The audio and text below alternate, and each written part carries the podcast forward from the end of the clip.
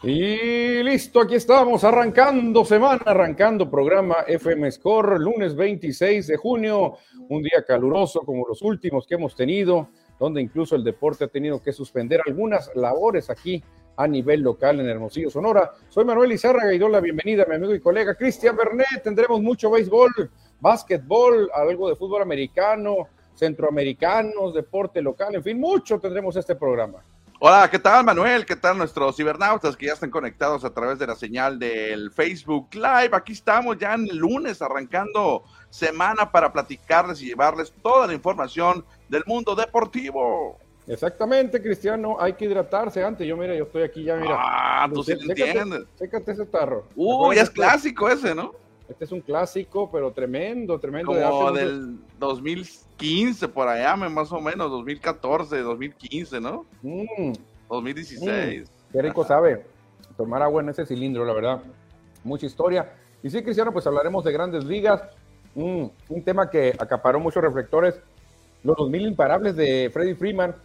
Ahorita estaremos debatiendo si le va a alcanzar para llegar a 3000 y si con 3000 podría ser candidato al Salón de la Fama. Todo eso estaremos platicando acerca de los Dodgers, Freddie Freeman. También anda otro jugador que busca meterse a la historia.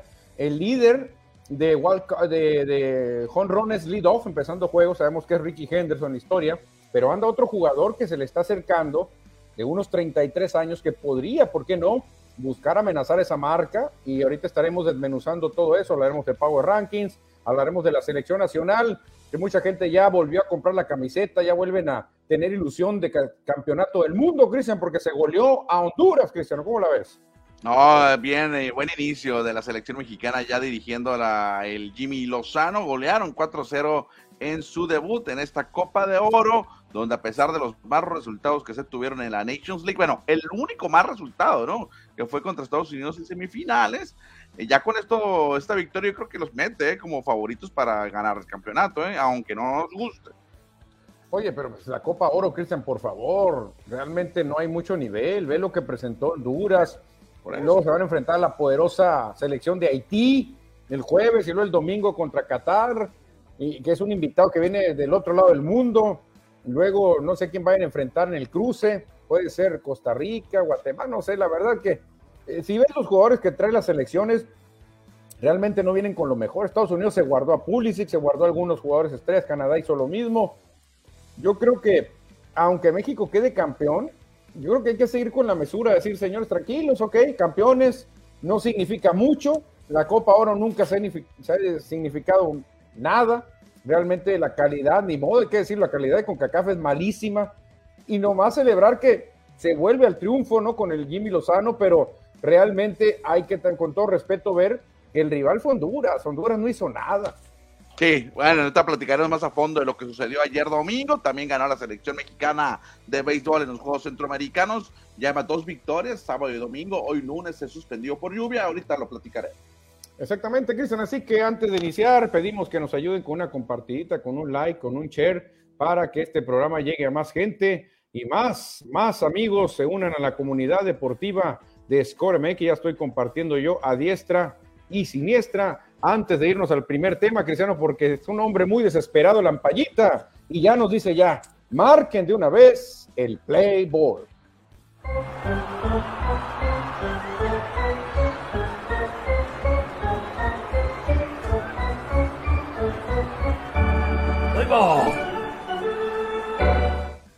Ya estamos en la sección de béisbol para hablar de la serie que a muchos les recuerda las, aquel campeonato mundial del 2017, cada vez que se enfrentan Astros y Dodgers, siempre hay cuentas pendientes, Cristiano. Al final los Astros escaparon de la barrida. En extra innings ganaron ayer 6 por 5, se libraron de las escobas, pero no se libraron, Cristian, de las críticas y de los abucheos. La gente no olvida la trampa, ¿eh?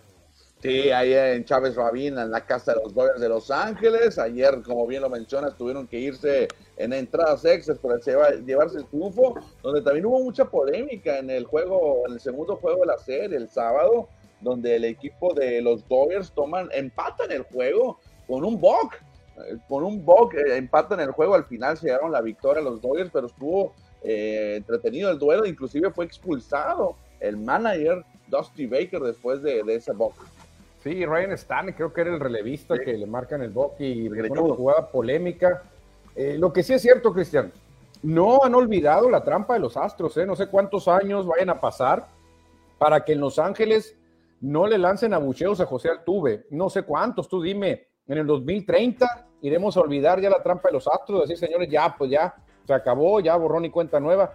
O no sé cuánto va a durar en el recuerdo de los aficionados Dodgers la trampa que hicieron los Astros.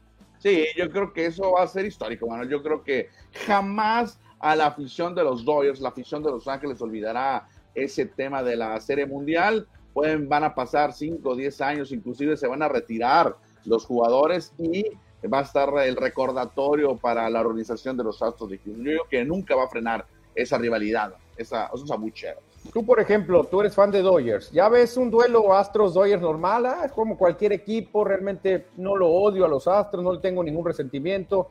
De hecho, odio más a los Bravos o a los Mets. ¿O, qué siente un Dodger cuando le mencionas Astros de Houston? No, fíjate que yo no tengo tanto, sí me considero aficionado a los Dodgers, pero no, no le considero tanto odio a los, a los eh, Astros, pero pues en el fondo que hayas perdido una serie mundial le duele a la afición de Los Ángeles. No, no, claro, a mucha gente sí le duele bastante, mucha gente se quedó esperando un castigo ejemplar. El mismo, el mismo Rob Manfred dice que está arrepentido de no haberles dado un castigo a los jugadores. Ya no sirve de nada, Cristian, o sea, ya no sirve que, ande diciendo Manfred, no, fíjate que la regué, hombre. ¿De qué sirve que, que, se esté arrepintiendo ahorita? Al contrario, creo que, creo que eso agrava más las cosas. Yo creo que se debió haber quedado callado ya Manfred y no andar diciendo, me arrepiento, debí haberlos castigado, ¿por qué ningún jugador? No puede ser. ¿Qué gana con eso, Manfred? Nomás es lo que no entiendo. Bueno, pues ahí queda la polémica el fin de semana. Los Dodgers de todos modos se llevan la serie, dos juegos, el juego del viernes y el sábado fueron para los Dodgers y ahí, queda, ahí quedará para la historia la rivalidad Houston-Los Ángeles, que recuerden que esta rivalidad no tan añeja, pero jugaban mucho tiempo en la Liga Nacional, cuando los Astros se enfrentaban a los Dodgers mucho tiempo. Cuando yo empecé a ver béisbol, los Astros estaban en esa división oeste de la Nacional y estaban Nolan Ryan con ellos, lo recuerdo bien. Sí, sí, luego llegó Mike Scott, que un día le, ganó un premio Sayón en la última jornada Fernando Valenzuela lanzando un juego sin hit ni carrera. Eh, grandes jugadores como José Cruz, como Craig Billo, Bergman. No, no, la verdad, grandes jugadores ha tenido el equipo de Astros de Houston. Luego tuvieron unas vacas flaquísimas, pero ya han resurgido. Y hablando de resurgimiento, Cristian, hay un jugador que ayer se destapó con la cuchara grande y llegó a 2.000 imparables en su carrera. Freddie Freeman, la gran mayoría con los, con los Bravos y una partecita con los Dodgers. Sí, muy poca, obviamente, muy pocos juegos con los Dodgers, apenas la temporada anterior con los Dodgers. Eh, pero sí, Freddie Freeman construyendo poco a poco ese camino que podría llevarlo algún día a Cooperstown. Ponle que le queden cuatro o cinco temporadas más en grandes ligas y sí podría llegar a o acercarse a los 3000, ¿eh? Que a lo mejor para estos tipos de jugadores, en los nuevos jugadores, ya no es necesario llevar, llegar a esa cifra mágica de los 3000. Fíjate, Cristian, hay creo que tres o cuatro jugadores que tienen 3000 y no están en el Salón de la Fama. Todos los demás, veintitantos, están en el Salón de la Fama. Un tal Adrián Beltré tiene más de tres mil y no está, pero por ah. obvias razones. Él sí va a estar. Sí, sí, Albert Pujols no está en el Salón de la Fama. Miguel Cabrera no está en el Salón de la Fama. Y Barry Bonds no está en el Salón de la Fama.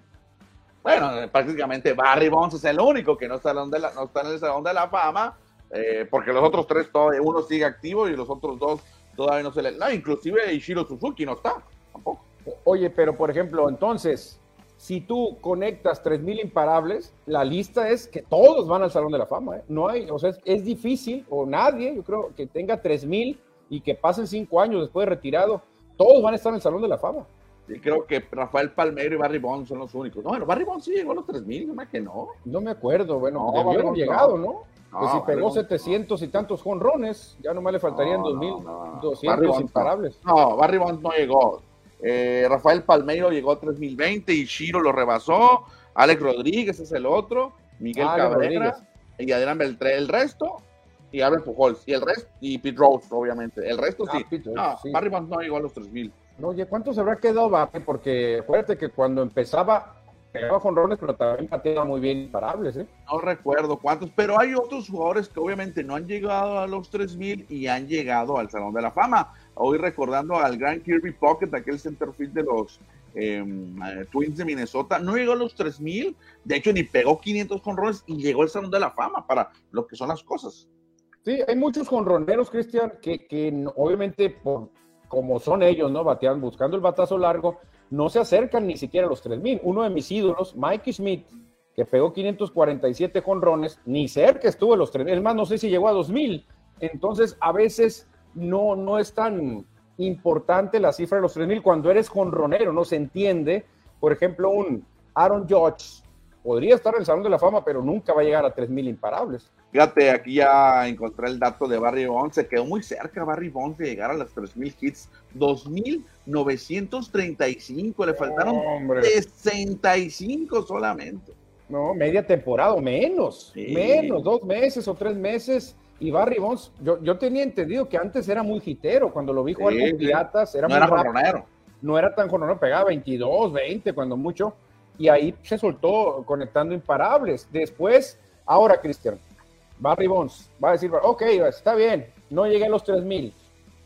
Me dieron más de mil bases intencionales, o sea, ¿cuántos imparables pude haber pegado? Me faltaban sesenta y tantos, no debía haber llegado a los, o sea, la base por bola casi, casi es un imparable disfrazado. Sí, es la, pone la mitad de las bases por bola intencionales que hubieran sido hit, o el 25%, hay que sacar el cálculo y a lo mejor sí le hubiera alcanzado para llegar a los 3000. Fíjate que Kirby Pocket pegó 2.304 hits y 207 jonrones, muy bajita la mano, y llegó a Cooperstown. Sí, tendríamos que ver este que también que está manejando, hombre, Buster Posey, ¿cuántos imparables pegó? No, Buster Posey sí va a entrar al Salón de la Fama, pero por la posición. Sí, sí, porque no pegó tampoco 3000, no, no. pegó, ¿eh? Pero mira, lo, que, lo que estamos aquí debatiendo, si Freeman llega a 3000, yo creo que ya automático sería Salón de la Fama. Yo creo que nadie le quite el Salón de la Fama, pero decimos, aunque no llegue, a lo mejor puede, puede elegir, puede tener votos para Salón de la Fama, pero si logra llegar a 3000, quizás creo que tiene 33 años, al nivel que está jugando Freeman y como se mantiene sano, sin escándalos, podría llegar fácilmente 6 años más jugando, jugar hasta los 39 años y en esa cantidad de, de temporadas sí puede llegar a 3.000 hits. Bueno, por lo pronto nosotros, los aficionados de esta época, que estamos, nos está, nos está, tocando verlos jugar y hay que disfrutar a Freddie Freeman, que tendrá posibilidades de ser un salón de la fama. Exactamente, y seguimos con otros grandes jugadores, Cristian, así como Freeman ayer también hizo historia, el gran George Springer, que abriendo juego por los azulejos, primer bat, y pum, la mandó detrás de la barda otra vez por la ocasión ya 55 que viene abriendo juego y pega cuadrangular, Cristian, se le está acercando, no peligrosamente, pero se le está acercando a Ricky Henderson. Increíble el récord que tiene Ricky Henderson, que se ve difícil que lo puedan romper. Ayer rebasó a Alfonso Soriano, estaban empatados con 54, Springer y ahí Soriano. Ahora se queda solo en el segundo lugar George Springer. Y fíjate que no, ¿quién tendría el récord antes de Ricky Henderson? Porque estamos viendo el top 10 son puros que nos tocó ver jugar en, los últimos tiempos.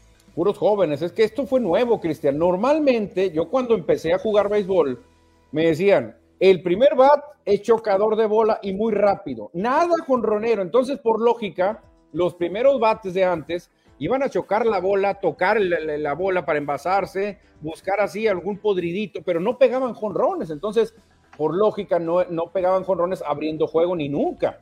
Cuando Ricky Henderson revolucionó, revolucionó el béisbol. Estaría interesante investigar a lo mejor la lista, el resto de abajo del top 10, para ver quién era el otro que tenía el récord, porque aquí, pues a todos nos tocó verlos jugar, Manuel. El más veterano es Ricky Henderson en esta lista, y después viene Brady Anderson y Craig Billo, y el resto pues acaban de retirar hace poco, unos activos. y muchos activos, pero aquí, diferente a los 3.000 hits que estábamos hablando de, de Freeman, aquí estar en esta lista no te garantiza ser Salón de la Fama. Ah. Ahí tenemos, sí es cierto, está Ricky Henderson, está Craig Billo también, que es Salón de la Fama. ¿Y quién más? ¿No más? No más, fíjate, no más.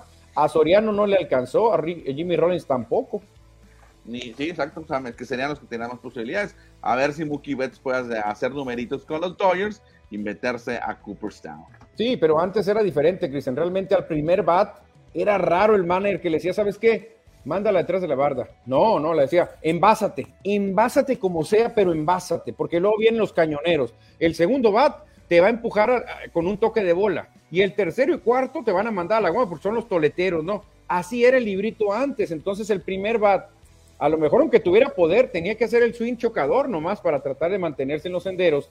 Y por eso hasta que llegó un tal Ricky Henderson que venía a matar la bola, empezó con esta marca, ¿no? Ricky Henderson, 81 encuentros arrancando con cuadrangular y George Springer pues tiene 55, lejos todavía. Raro esta estadística, pero hay algo más raro que nos tiene preparada la producción. Sí, fíjate, algo rarísimo, Cristian, rarísimo que pasó ahora en la London Series, porque hay un jugador que ya pues es el único en temporada regular que ha logrado estar en partidos en cinco diferentes países, Cristian, increíble representando a, dos equipos de las grandes ligas, pero ya ha jugado en cinco países, el único, el único jugador que tiene pues este, este, esta distinción. Oh, increíble lo que ha hecho Paul Goldschmidt, ¿eh? porque pues le ha tocado estar en cinco diferentes países, tres cuatro diferentes, bueno, tres diferentes continentes, obviamente con los Cardenales y con los Diamondbacks jugó aquí en los Estados Unidos, y ahí vemos en la segunda fotografía cuando los Diamondbacks le tocó jugar un partido de temporada regular, creo que contra los Atléticos de Oakland hace algunos años. Fíjate, Estados Unidos, obviamente, pues es, es el lugar, Australia, México, Canadá, obviamente con los Azulejos de Toronto, y en Londres, como jugaron ahí en Inglaterra, o sea, la verdad, ¿cómo ha viajado Paul Goldschmidt jugando béisbol, eh? Sí, increíble, me gustó este, esta estadística, eh, me gustó este dato que les presentamos hoy a nuestros amigos de Score MX. El único jugador en las grandes ligas que ha estado en un encuentro de temporada regular en cinco países diferentes. Y esto obviamente eh, se, se, crea por el duelo en Inglaterra y lo de Australia, porque es más complicado ir a otros continentes a jugar béisbol. No, sí, claro, sí. Memo Ochoa y Guardado y Messi son el cinco copas. El cinco países va a ser Paul Goldschmidt, así algo, algo similar más o menos. ¿eh? Oye, hubo un dato también ahora que jugaron en México los eh, gigantes y los, eh, y los padres de un jugador que había conectado cuadrangular en diferentes países pero no, me recuerdo quién era, a ver si el auditor se acuerda. De hecho, hasta Score MX subió la nota y no se acuerda el editor de la nota. No puede ser, no puede ser, hay que hacerle un examen ahí de Alzheimer. Alzheimer. No me acuerdo, fíjate, subimos la nota ese día y no me acuerdo quién fue, para ver si nos acordamos. Pues bueno, el hombre que pasa la historia es Paul Goldschmidt, que anda sonando fuerte, Cristian, ah. para llegar a los Phillies de Filadelfia, el tremendo Goldie. Anda sonando muy fuerte por la lesión de Rhys Hoskins se está manejando que podrían llegar a un acuerdo en unos cambios entre Phillies y el equipo de los Cardenales de San Luis. Si seguimos, Cristiano, adelante. Sí, sí, porque eh, ya los Cardenales prácticamente están dejando la, están tirando la temporada, ¿eh? Yo creo que ya no les alcanza para reaccionar y como bien lo dices, pues van a tener que hacer movimientos para poder eh, adquirir algunos jugadores para el futuro. En este caso, Paul Goldman, me imagino que ya se le acaba el contrato terminar la temporada. Sí, fíjate, están buscando pues ya salvar con finanzas finas, eh, eh, libres esta temporada, porque ya mucha gente pues no ve opción para los Cardenales, andan muy fuertes ahí los rojos, andan muy fuertes los cerveceros, y Cardenales trae una nómina altísima, Cristian, y quieren empezar a, pues, a liberar un poquito. Caso muy similar a los Mets de Nueva York. Se está manejando que Scherzer y Verlander pudiesen estar en otro equipo próximamente. Perfecto, oye, ya me encontré, ya me acordé quién fue. Sander Bogarts de los Padres de San Diego ha conectado jonrón en cuatro diferentes países. Cuatro países de Sander Bogarts, el tremendo parador en corto ahora de los Padres de San Diego, ¿no? Ha conectado jonrón en USA, en Canadá, en Inglaterra y en México lo hizo. Uh, es más difícil. Es más difícil. Porque jugar, pues cualquiera juega, nomás con que te pongan en el line-up, pero pegar jonrón es muy difícil, ¿eh? Ah, pues ahí está, mira, otro dato interesante, Alexander Bogarts con cuatro jonrones en diferentes países. Interesante es el Power Ranking, Cristian, cómo andamos, el calor de los equipos, ya casi llegando a la mitad de la temporada y se siguen manteniendo los sorprendentes Reyes de Tampa, no los tumba nadie. Sí, ahí se encuentra todavía en el primer lugar el equipo de los Rice, escoltados en este Power Ranking hasta el día de hoy, 26 de junio, por los Bravos de Atlanta, que andan muy bien en la Liga Nacional. Y andan muy bravos, ¿eh? La verdad que Bravos de Atlanta es un equipo muy parejo, un equipo balanceadito así. Yo fíjate, siempre pensé que a los Bravos eh, les iba a pesar mucho la ausencia de Freddy Freeman. Yo pensé que era el Bravo número uno.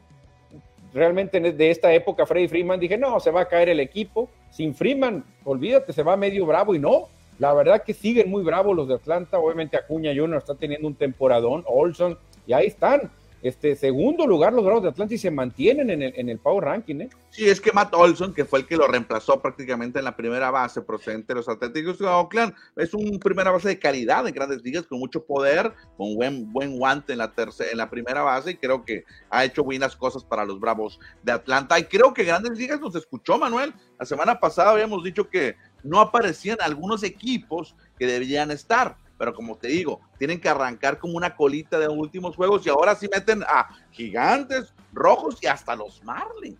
Sí, fíjate, ahora sí nos escucharon, los rojos, el equipo candente, gigantes muy candente. Diamondbacks, pues se lo merece, Cristian, por estar liderando el oeste, que es tan complicado.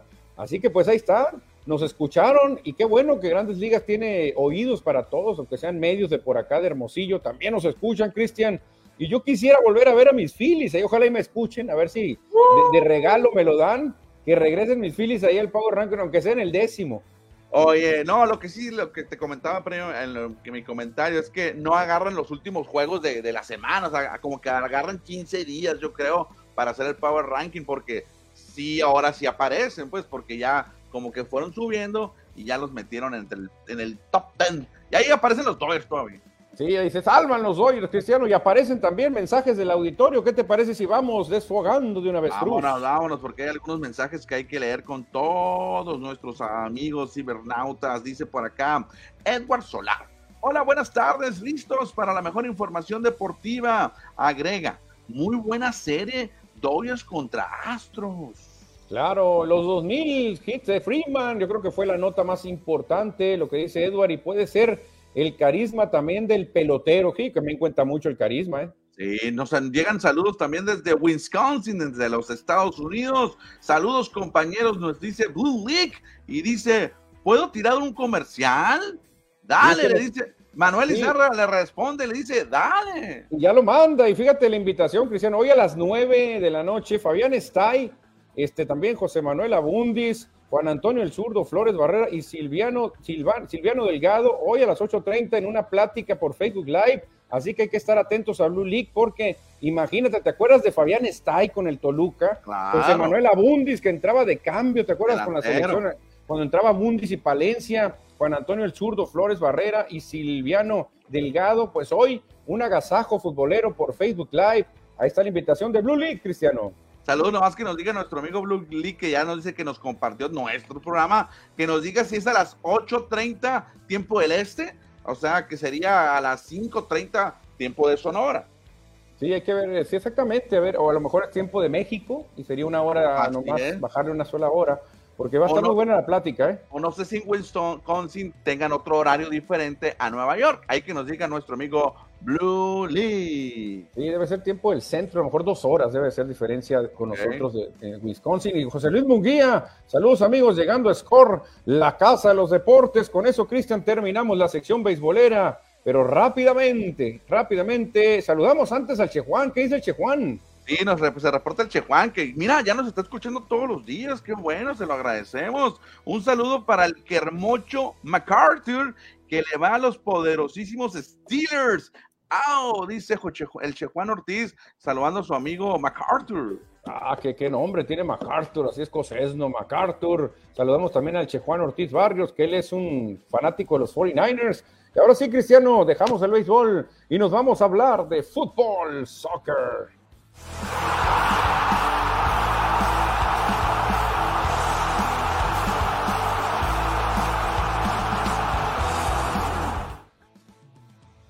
Estamos en la cancha para hablar de la Copa de Oro, la famosa copa que tanto ilusiona a muchos.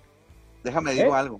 A ver. Aleluya, aleluya, aleluya, aleluya. Vean a Cristian cómo anda Anda feliz, Cristian, ya quiere comprar la camiseta verde de México, ya se quiere ir a las escalinatas del museo a, celebrar que le ganamos a una potencia como Honduras, Cristian, y 4 a 0 le ganamos, sin dudas.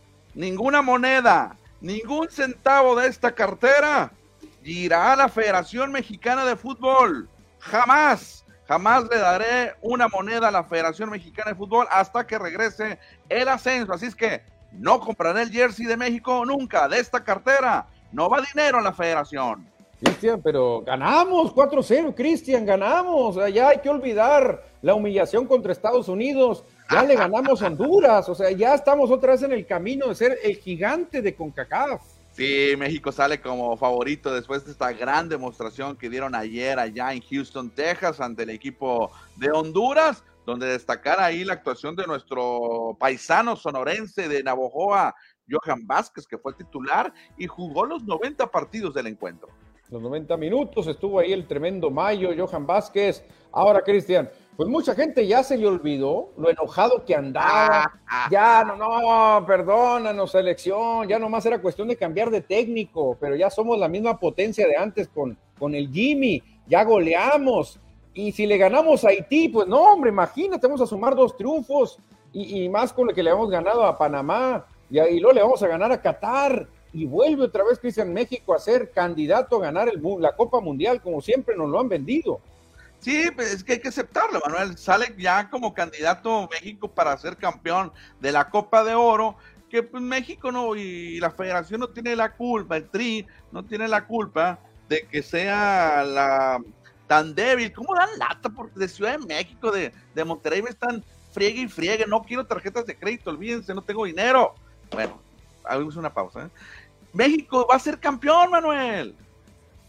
Claro, Cristian, es que mira, estás en CONCACAF. Aparte, Estados Unidos no va a llevar a su equipo de lujo. Canadá creo que tampoco. Y ya, pues ganarle a Guatemala, Haití, este, Qatar, que no es de la zona, pero viene de, de colado ahí realmente no creo que signifique mucho, ¿eh? Obviamente, pues sirve tener otra copita, tener más fogueo, que los jugadores vayan acoplándose, pero tampoco hay que decir, wow, y ahora sí goleamos, ya somos el equipo espectacular. No, señores, realmente Honduras no presentó nada casi en la cancha, ¿eh? Sí, no, es normal, Manuel, normal este resultado. Eh, México va en buen camino para avanzar a la siguiente ronda. No hace falta César Montes en la defensa central. Estará suspendido los tres encuentros, el siguiente contra Haití y luego contra Qatar. Y bueno, eh, la federación contenta, la afición contenta, los paisanos contentos con esa victoria. Pero bueno, este no es el reflejo de nuestro fútbol mexicano. Es que, Cristian, la Copa Oro, enfrentar a Haití, Honduras, Qatar, luego Guatemala. Es más, manda las chivas manda las Chivas, que son mexicanas, y te evitas de broncas, y ganan la Copa Oro. Chivas gana la Copa Oro sin despeinarse mucho. Realmente porque no es de tanta exigencia este torneo. Yo creo que realmente tenemos que eliminarnos en Conmebol. No sé qué se podría hacer. Obviamente no nos conviene porque íbamos a fallar a muchos mundiales, pero la calidad del fútbol mexicano, aparte debemos jugar la Copa Sudamericana como la jugábamos antes, aunque era de invitados y con cierto bullying que nos ponían a los mexicanos, pero creo que eso nos estaba dando, Cristian, más fogueo. ¿Cuándo habías visto que un Cruz Azul diera un partidazo en la bombonera contra Boca Juniors? ¿Cuándo un América a punto de ganarle un juego también a Boca Juniors? Eh, Cruz Azul ganando, eliminando al River Plate. No, no, la verdad que esas épocas eran muy buenas porque el, futbolista se fogueaba realmente. Estos juegos contra Martinica, San Vicente, X, no, no sirven de mucho. Nomás nos, nos inflan a los jugadores. Ahí anda un tal Sague que se presume que metió siete goles en un juego y que no, hombre, histórico, este es el de los mejores delanteros del mundo. Pues sí, pero ¿a quién se los metiste, no?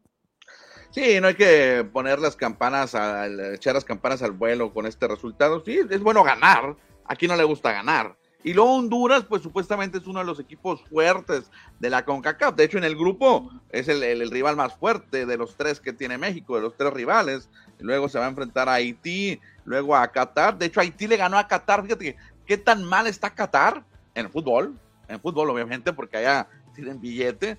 Haití, un país pobre, Manuel, más pobre que México, con muy pocos habitantes que sufren mucho le gana al poderoso país de Qatar. Increíble. Sí, no, no, la verdad que Haití iban a decir que hizo vudú y que con eso hipnotizó a los rivales y con eso ganó. Pero bueno, yo la verdad me decían, ahí está, para que sigas hablando de México, ya goleamos, ya ganamos de una manera como, sí, le está bien, pero ve el juego, realmente ve lo que, lo que puso Honduras para, no, no, no, no puso nada realmente en la cancha. Yo la verdad, Cristian, prefiero la victoria en semifinales contra Estados Unidos a ganar la Copa de Oro. Con eso me hubiera dado por bien servido yo, que hubiéramos eliminado a los norteamericanos en semifinales y aunque no ganemos la Copa de Oro, pero jugarle al tú por tú a Estados Unidos con los mejores hombres y no que nos hayan ganado de fea manera como lo hicieron. ¿eh? Ah, por supuesto, esa derrota fue muy dolorosa, le costó el trabajo a Diego Coca. Y bueno, también el Jimmy Lozano no le hemos comentado, no le hemos mencionado, Manuel. No sé si trae una varita mágica, no lo creo, pero me imagino que los jugadores estaban más contentos, más conformes en tener a Jimmy que a Diego Coca. Hay que aceptarlo, yo digo que sí es realidad eso. Creo que un jugador dijo, la verdad, dijo, así debe ser, un entrenador mexicano creo que sabe mejor. Un mismo jugador dijo eso, o sea, diciendo, señores, ya no traigan extranjeros. Aquí en México tenemos gente que nos puede dirigir. No sé cuál fue el jugador, ahorita voy a tratar de recordarlo, pero así dijo Cristian. Ya este, no nos sentíamos tan a gusto, se siente más a gusto con un entrenador mexicano. Dijo. Sí, es que fueron casi ocho años, ¿no? Eh, un poquito, o siete años, casi ocho, de tener tres argentinos dirigiendo a México. Eh, bueno, no, los tres extranjeros, dos argentinos y un colombiano, quise decir. el colombiano, que era este, ya ni se me fue el nombre, recuerdo el nombre. Osorio. Osorio, luego el Tata y ahora Coca. Y ahí llega ahora el, el, el, Jimmy como primer mexicano desde entonces. ¿Quién fue el último mexicano? Sería el Piojo. El Piojo, no sería el Piojo. Ok, sí que al Piojo, Cristian, no lo sacaron por malos resultados. Al Piojo lo sacaron por un pleito extrafútbol de la Piojita y él contra Martinoli y Luis García. Acuérdate que fue por eso realmente. Claro, por supuesto que lo recordamos en un aeropuerto, en uno de los partidos de México en Estados Unidos. Exactamente. Pues ahí está, Cristiano, la selección nacional, eh, emocionándonos a todos. Todo el mundo quiere ya volver a comprarse la verde, a ilusionarse con un campeonato del mundo. Ahora va a ser en México no hay eliminatoria, así que vamos a estar automático en el Mundial. Y José Luis Munguía nos manda, ya nos manda carnita para comentar. Dice que está en 250 todavía devaluado el jersey, la verde nos dice, sí, está devaluada. Ahí la, en unas partes está en 250, en otros lo vi que estaba en 700 pesos la, la Adidas original y la otra que está en mil pesos la blanca. Fíjate cómo ha bajado de precio, que vale casi dos mil pesos de la, la Adidas. Sí, es una marca buena, cara. No, Manuel, no hagas fiesta. Yo apoyo a Cristian. Ni vi el juego, ni veré la Liga Muy X, dice José. Cristian, ya estás haciendo seguidores. Como debe ser, Manuel, como debe ser. Mira, de esta cartera no se va nada allá a México hasta que regrese el ascenso. Dice José Luis Munguía, gol de vestidor, Manuel, te dice, gol de vestidor. Bueno, bueno. Nos, Tienes mute, Manuel, tienes mute. Te digo que un gol de ah. vestidor siempre te va a dar confianza. Un gol de vestidor, eh, obviamente, te da la tranquilidad de manejar el juego, le metes presión al rival. Eh, quién sabe si el juego se hubiera hecho adulto con un 0 a 0. La presión era para México porque es el claro favorito. No sé qué hubiera pasado si el marcador se hubiera mantenido 0 por 0. Ahí se le complican los juegos a México. Se reportan también desde Ciudad Obregón, desde Cajeme, Pollo Gasos, selección de Sonora, gana el Nacional de Fútbol Arena, celebrado en Chiapas. Gracias, Pollo, por la información. Fíjate que ahí anduve viendo en redes sociales eso, pero no encontré más carnita como para hacer o escribir una nota. Y pues ni modo, a, redes sociales no se puede vivir el, mundo, no todo es redes sociales que nos nutren de información y con gusto aquí les ayudamos a contar las historias. Pues está Cristiano, la selección nacional ganó, va a ganar el jueves contra Haití, va a ganar el domingo contra Qatar, va a ganar las cuartos de final, va a ganar semifinales y probablemente gane la Copa. ¿eh? Ya si perdiera la Copa Oro, Cristian, otra vez con Estados Unidos, con un equipo alterno, creo que se va el Jimmy, ¿eh? que, es, que es interino el Jimmy, pero lo echarían rápido, yo creo. Sí, es interino, lo echarían rápido, pero no creo que se quede, ¿no? No, no creo. Por ahí estaban diciendo que el Tuca estaba planeando su salida ya de Cruz Azul para tomar la selección nacional. Bueno, llega un buen comentario aquí bastante largo que lo voy a leer, Manuel. A ver. Ya que estoy aquí. Dice Arturo Robles Medina, también aficionado al fútbol. Buenas tardes. Lo que diré no es para defender a la selección, ni mucho menos. Pero los juegos se juegan a ganar, independientemente de quién sea. Todos somos críticos y expertos en fútbol, aunque nunca toquemos un balón.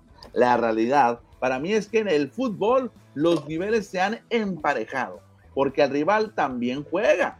Y yo lo dijo, y ya lo dijo Roberto Carlos, México no está mal, sino que los niveles se han acercado y lo dijo un exfutbolista. Mi humilde opinión, saludos chamacones, nos, nos dice Arturo Robles Medina.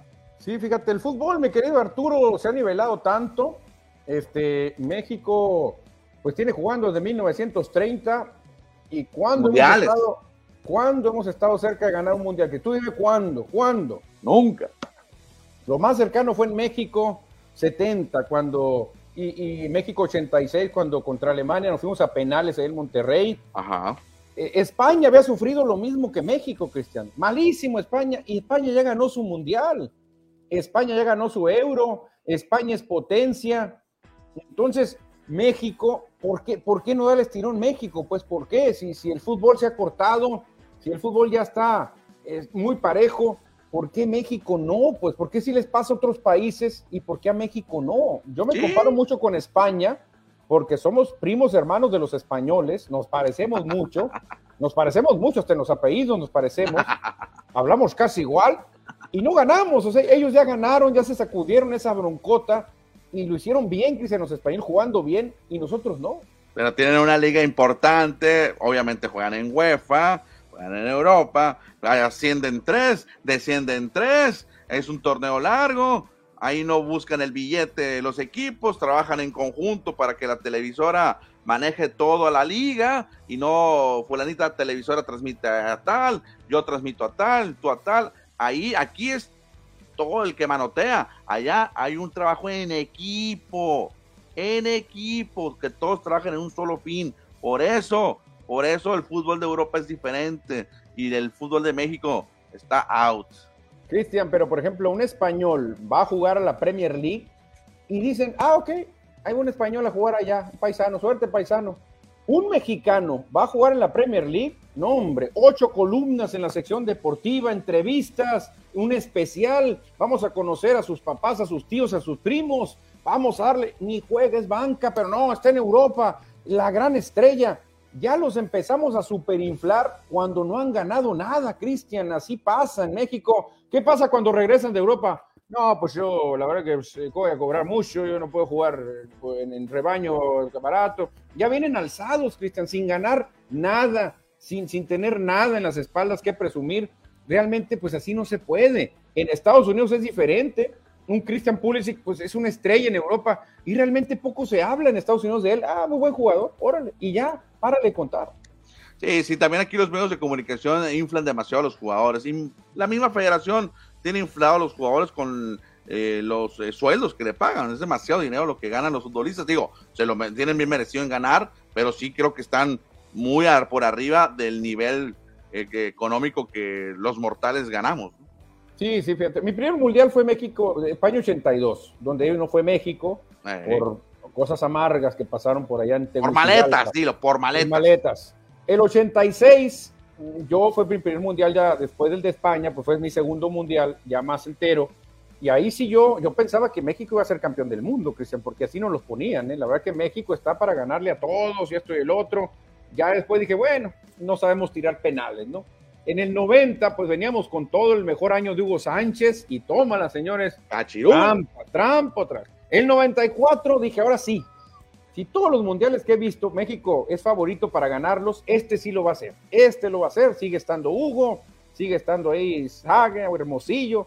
Y nos pintaban como que estamos para ganar un mundial. Realmente ya cuando empiezas a entenderle un poquito, te das cuenta de que no, Cristian, de que eh, ves jugar a Brasil y dices tú, no, no, no, no, no, o sea, nos falta mucho. ¿Ves jugar a Argentina? No, son muy cancheros. ¿Ves jugar a Italia o Alemania? No, hombre, dices tú. Entonces, no sé qué sea, pero nosotros siento que no hemos evolucionado mucho. ¿eh? Siempre nos quedamos en el quinto partido, bueno, cuarto partido, y ahora ni cuarto.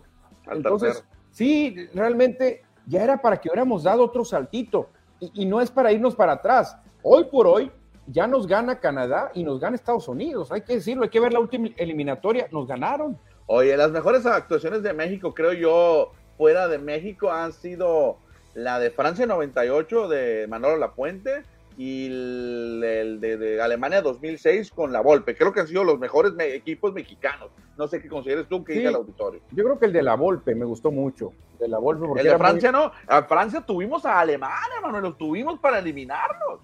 Sí, sí, sí, exactamente. El matador pudo haber hecho ese gol que elimine, elimine, a Alemania por errores ahí de Rodrigo Lara, pero bueno, haya sido como haya sido, siempre nos toca decir algo. Pues no, no era penal, ese no era penal, con eso ganábamos. Mentiras, hombre. Él no era penal, si no lo marca el árbitro hubiéramos seguido empatados y más adelante nos iban a ganar. O sea, realmente eh, no se veía por dónde, Cristiano. Yo creo que México nos venden, nos venden humo, nos venden humo. Dice José Luis Munguía, debe ser el nacional, un nacional más de Chiapas, como tantos que existen. Ah, bueno, ahí José Luis Munguía nos lo comenta. Pero ahí está, Manuel, los, mensajes del auditorio. Vámonos rápido a hablar de básquetbol, Cristiano, porque se nos está acabando el tiempo peligrosamente y anda sonando un tema muy fuerte, yo creo que sin, sin cortinilla en la NBA, de que Damian Lillard por fin está pensando en él, en su historia, en su legado, y parece ser que estaría abierto a contratar con el calor de Miami. Damian Lillard junto a Bama de Bayo, Jimmy Butler y compañía, ¿cómo te caería? Oh, Jaime Jaques, Manuel, no se te olvide, Jaime ah, Jaques. No, no, Jaime Jaques, que va a ser la revolución. No, no, no, ya campeón el, el Miami Heat. Pues está bien que Demian Lillard, que pues la ha sufrido mucho allá en Portland en, con los Trail Blazers, una ciudad muy triste que siempre está nublado, mm, pudo llegar a algunos, a algunos playoffs, pero pues nunca pudo llegar lejos en la conferencia del oeste, ya se, el equipo ya se desbandó y pues va, va a tallar mucho Demian Lillard y si llega ese cambio, pues le va a beneficiar para su carrera. Exactamente, una carrera, y hablando de carreras, la carrera que apenas empieza es la del novato sensación Víctor Wembanyama, el francés, que ya nos han revelado cuánto va a ganar Cristiano en los cuatro años que tiene seguros con los Spurs. El primer año ganará 10 millones de dólares, el segundo 10.6 y sigue aumentando, Cristiano. No, nada, nada despreciables. Ya para su cuarto año estaría ganando 14 millones y luego ya entra ahí el contrato eh, de agente libre, ¿no? Ahora sí que va a cobrar, si le va bien esos primeros cuatro, ya cobraría un mejor billete. Yo creo que debe tener un asesor muy bueno, Cristian, todos los jugadores tan jovencitos, porque él en Francia, en su equipo de los Mets, ganaba 400 mil dólares al año. Ahora, de ganar 14 millones a 400 mil, creo que hay una pequeña diferencia. ¿eh? No, bastante, ¿no? Bastante dinero. Ahora sí para vivir a gusto y muchas personas más alrededor de él pues impresionante lo que ganan los jugadores en la NBA y un novato, un jugador de 21 años, va a ganar este millonada, 10 millones solamente el primer año. No, no, no, increíble lo que va a ganar el francés Rico Buenbaniama. Le deseamos el mayor de los éxitos, como también a nuestro querido Canelo, Cristian, que ya ha firmado un contrato por tres peleas, pero un amigo de él, que no es ni tan amigo, hmm. un conocido de nosotros, David Faitelson, ya le tiró y ya quiere armar polémica. Dice, vuelve el Canelo a fintar su propia responsabilidad. Ni Vivol, al que le huye por su estilo. Ni Benavides, que es el mejor contendiente en 168. Va a pelear contra un rival, Germán Charlo, que sube de división y que tiene dos años de inactividad. El mejor boxeador del mundo. Sí, cómo no, dice David Faitelson, Cristian tiene la boca retacada de razón, David Faitelson. Sí, David Faitelson, que pues sabemos que es un eh, periodista muy popular en la televisión y en las redes sociales, pues no, no dice ninguna, ninguna novedad, ¿no? Se atreve obviamente a publicarlo, no arroba al, no arroba al Canelo, pero pues sí tiene razón lo que dice David Faitelson, esto lo hemos dicho nosotros aquí millones de veces en este programa y no somos expertos en boxeo, pero tiene razón Faitelson diciendo este comentario. Sí, dice todas las verdades, ya está, probablemente ya casi, no sé si ya sea seguro, pero Germán Charlo y Canelo estarían peleando en eh, septiembre, Cristian, septiembre, las fiestas patrias, este, un Charlo que pues hace dos años que no pelea, con problemas mentales, recibió permiso para no perder el cinturón por los mismos problemas mentales que ha tenido. Entonces, ¿qué tanta oposición puede poner Germán Charlo? Yo la verdad lo dudo. Creo que Canelo volvió, volvió a escoger otro rival con el que se la va a pasar a gusto. Este, obviamente no está en su peso natural, Charlo va a tener que subir y eso le va a quitar power, le va a quitar poder y eso le ayuda a Canelo a no tener el riesgo de un mal golpe que lo van a mandar a la lona. Así que bien, Canelo. Oye. Lo volvió a hacer, Canelito. Me gusta como cierra obviamente la, el tweet Faitelson que dice, el mejor boxeador del mundo. Sí, cómo no, obviamente, sarcásticamente, o lo que hace en esa pregunta, que es verdad, pues, muchos no lo consideran el, el mejor boxeador del mundo y él se jacta de ser el libra por libra el mejor libro por libro de la actualidad, inclusive en la publicidad que sale en la televisión. Ahora me tocó ver un spot, no sé si para México ya salió, pero lo vi en un canal estadounidense donde anuncia una cerveza de esas, de esas ligeritas. Ah, ok, sí, sí. Y abajo dice Saúl Álvarez, The King Pound of Pound, el rey de peso por peso, de libra por libra. Increíble que se autonombre así. Es que, Cristian, hoy estamos en la época del dinero. El que genera más dinero es el número uno. Realmente el, el, que el boxeo no importa. El boxeo queda en segundo o tercer término. Si te vas a técnica de boxeo, ¿a quién boxea mejor? Tendría que ganar el Gallo Estrada, por ejemplo, que tiene mejor técnica que el Canelo, pero lamentablemente no genera los millones que genera este pecoso, que es muy popular, la verdad. Entre los que lo odian y lo quieren, es un mundo de gente. Exactamente, llegan un par de mensajes rápido, Manuel, antes de pasar al siguiente tema. Nos dice Carlos Iván eh, Kotaque que en una de esas, Jaime Jaques termina siendo parte del canje por eh, Leader, por Dame, dame. Podría ser, podría ser, obviamente. Claro, tienen que soltar algo interesante también el calor de Miami. Podría ser, pues, eso será un nacional más, pero hoy juegan nuestros amigos. Y si hubiera existido ese fútbol arena en mis tiempos, aún estuviera jugando categoría. Y sí, el tremendo Pollo Gasol, pues le tocó el fútbol equipado y pues se estuvo lesionando sus rodillas, obviamente. Gracias, gracias por la información que nos comparten. Vamos al siguiente tema, Manuel. Siguiente tema, porque hay que hablar de deporte local. Naranjeros de Hermosillo hoy ofreció rueda de prensa y nos dio una muy buena noticia junto con Radio Sonora, Cristiano. Vienen buenas noticias para la gente que, que, le gusta Naranjeros. Sí, claro, ahí estuvimos hoy en el Estadio Sonora. Yo todavía le voy a decir Estadio Sonora hasta que se haga el evento oficial. Ahí en el Estadio Sonora nos recibieron nuestros amigos de Radio Sonora, eh, también de los Naranjeros de Hermosillo. Ahí estuvo Tirso Amante, director de Radio Sonora, y también eh, Pablo de la Peña, director general de los Cimarrones, y nuestros colegas. Eh, Samuel Favela, Ricardo Hernández y Carla Bustamante, que nos dieron información interesante en este firma de convenio, Manuel. Sí, exactamente, pues van a tener un podcast que se va a estar transmitiendo todos los, ¿qué día fue? a ver, a las 7 de la tarde va a ser el programa que va a tener Naranjeros y lo van a transmitir por Radio Sonora, ¿no? Sí, van a hacer un programa a la hora naranjera a partir del 3 de julio, es decir, la próxima semana estarán transmitiendo un programa de radio por Radio Sonora de 7 a 8 de la tarde que va a estar dirigido por Ricardo Hernández y Samuel Favela hablando de Naranjeros de Hermosillo. También van a transmitir un podcast que hacen de Naranjeros y lo estarán transmitiendo por Radio Sonora. Así que todas las eh, repetidoras que tiene Radio Sonora en, el estado, pues van a estar con este material de naranjeros. Así que pues tremendo, Cristian, tremendo lo que está haciendo la unión entre Naranjeros y Radio Sonora en beneficio, obviamente, del equipo y de la gente que tanto quiere este equipo. ¿eh? Hay muchos, muchos seguidores en la sierra, en el río Sonora, mucha gente que sigue a Naranjeros y pues con este programa van a estar enterados de todo lo que tenga el club. Sí, y por lo que entendí que dijo Tirso Amante, el director de Radio Sonora, que van a hacer, eh, digamos así, como, no concursos, ¿cómo se puede decir? Eh, van a hacer actividades para que la gente pueda ganar premios y puedan venir de otras partes de Sonora a conocer el Estadio Sonora y ir a un juego de Naranjeros. Ah, perfecto, pues muy bien por Naranjeros, por Radio Sonora, porque se volaron la barda con este anuncio que dieron hoy. Los que se volaron la barda, Cristian, y vemos a Norberto Besos, son los seleccionados de México en béisbol. Han empezado con el pie derecho. A tambor batiente, ¿eh? porque dos encuentros, dos victorias. El sábado se impusieron 4 por 0 ante Cuba, que son imágenes que vemos aquí en pantalla. Y ayer domingo volvieron a ganar y ganaron de la misma forma de blanqueada ante los anfitriones de El Salvador.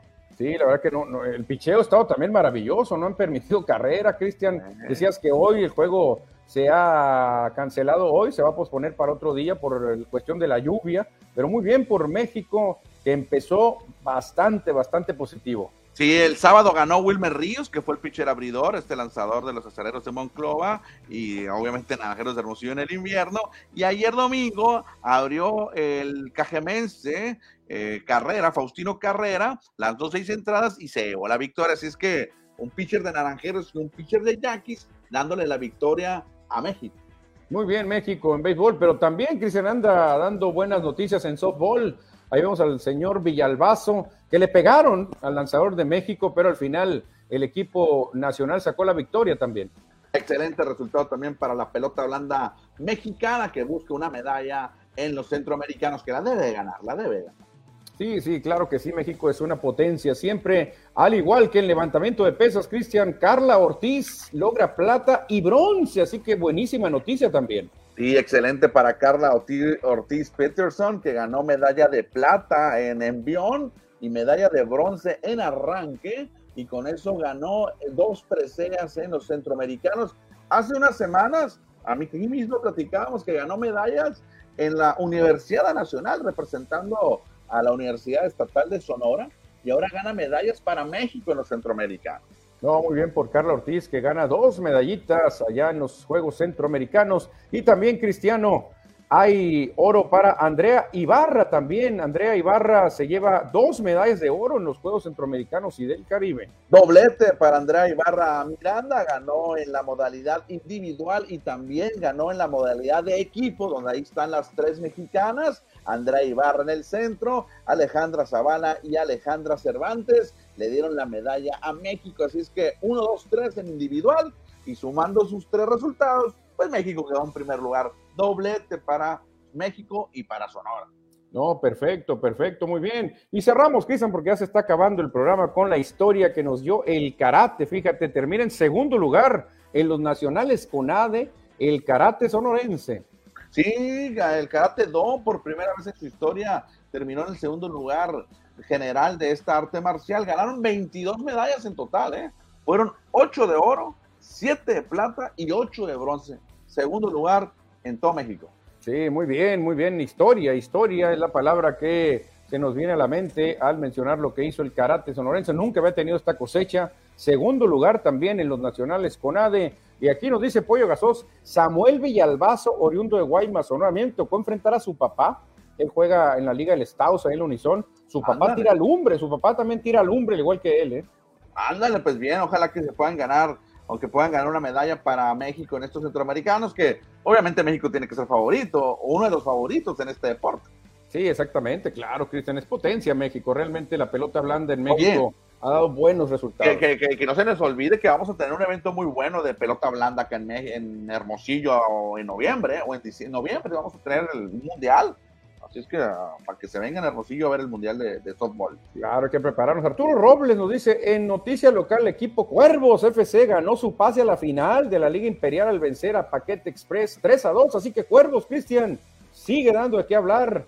Juego cerrado 3 a 2, pero ya se metieron a la final, ¿eh? No, entonces buscarán, no sé, creo que sí, su primer título, ¿no? Porque nos decía que es un equipo joven, pues veremos si Cuervos, no sé si ya tienen a su rival que enfrentarán en la gran final, en el duelo por el campeonato. Felicidades para Cuervos FC de la Liga Imperial que llega a la gran final. Fíjate, Arturo Robles, una familia muy futbolera, Cristian, ¿eh? su hija, pues ya ves, representando al Unison, sus hijos son tremendos jugadores y él ahora anda de entrenador, no, no, no, la verdad que puro fútbol se respira en esa familia. ¿eh? Excelente, felicidades para todos los futbolistas locales que habrán jugado fútbol con el calorón del fin de semana. Algunos sí se aventaron a jugar, ¿eh? yo vi que algunas ligas sí tuvieron actividad, a pesar de que se les dijo que no. Protección Civil mandó la recomendación para todas las ligas deportivas que cancel Protección Civil del Estado de Sonora, ¿eh? que cancelaran, que suspendieran todas las actividades. El béisbol también lo mandó y después Protección Civil dijo, pues, pues todo el mundo que descanse. Pero no, sí, sí, sí. Hoy, hoy nos cuidan más. Antes, como estaba pequeñuelo yo, realmente ni nos decían nada. ¿eh? Hace un calorón y nos mandaban a jugar. Ahora vete a jugar ahí. Nomás toma limonada con sal y listo, vámonos. Hace mucho eso, Manuel. Todavía había dinosaurios, ¿que no? No, no, no, ¿qué pasó? ¿Qué pasó? Pero sí, el calor estaba durísimo en agosto y estar parado ahí en el jardín central, que se era un calor horrendo, ¿eh? Hoy hablando de calor, ya para despedirnos, aquí en la Valderrama hizo, llegó el máximo calor extraoficialmente, 50 grados, fue en la Valderrama. en el centro de Hermosillo. Hacen falta árboles entonces en la Valderrama, ¿eh? Y hay mucho, todo está pavimentado, pues todas las calles están pavimentadas, entonces también. Yo salía, el, salía la, a la calle el domingo ayer, como eso de las 6 de la tarde. Ajá. 49 grados marcaba el carro. Obviamente, pues este, este lámina es carro, ¿no? Pero marcaba 49. Sí, lo, lo, lo, peligroso es que cuando nos dan los 50 grados es a la sombra. Imagínate poner un termómetro en el mero pavimento al sol, al ras de sol, te iba a marcar 60, yo creo, ¿eh? Dice Arturo Robles que es contra San Benito la final de Cuervos el domingo a las 9 de la mañana. Y sí, jugamos a las 8. No estuvo tan gacho todavía, dice Arturo Robles. No, qué valientes, qué valientes. Limonada con sal y ahora no quieren tomar del mismo vaso. Y nosotros tomamos el agua de la hielera con zacate, arena y lagartija. Sí, antes eran otros tiempos, pollo de la manguera, ahí le entramos así, ¿no? Pero ahora no, no, ¿cómo tomar del mismo vaso, no? Y esto, han cambiado, han cambiado las épocas. Se van a enfermar del estómago si toman de la manguera, así. No, no, ¿cuánto no tomamos de la manguera, Cristian? Ya se nos tomó el tiempo, vamos a llegar a 58 minutos, son las 4 de la tarde. Es hora de despedirnos, Cristiano. Vámonos. Adiós, saludos, adiós. Nos vemos.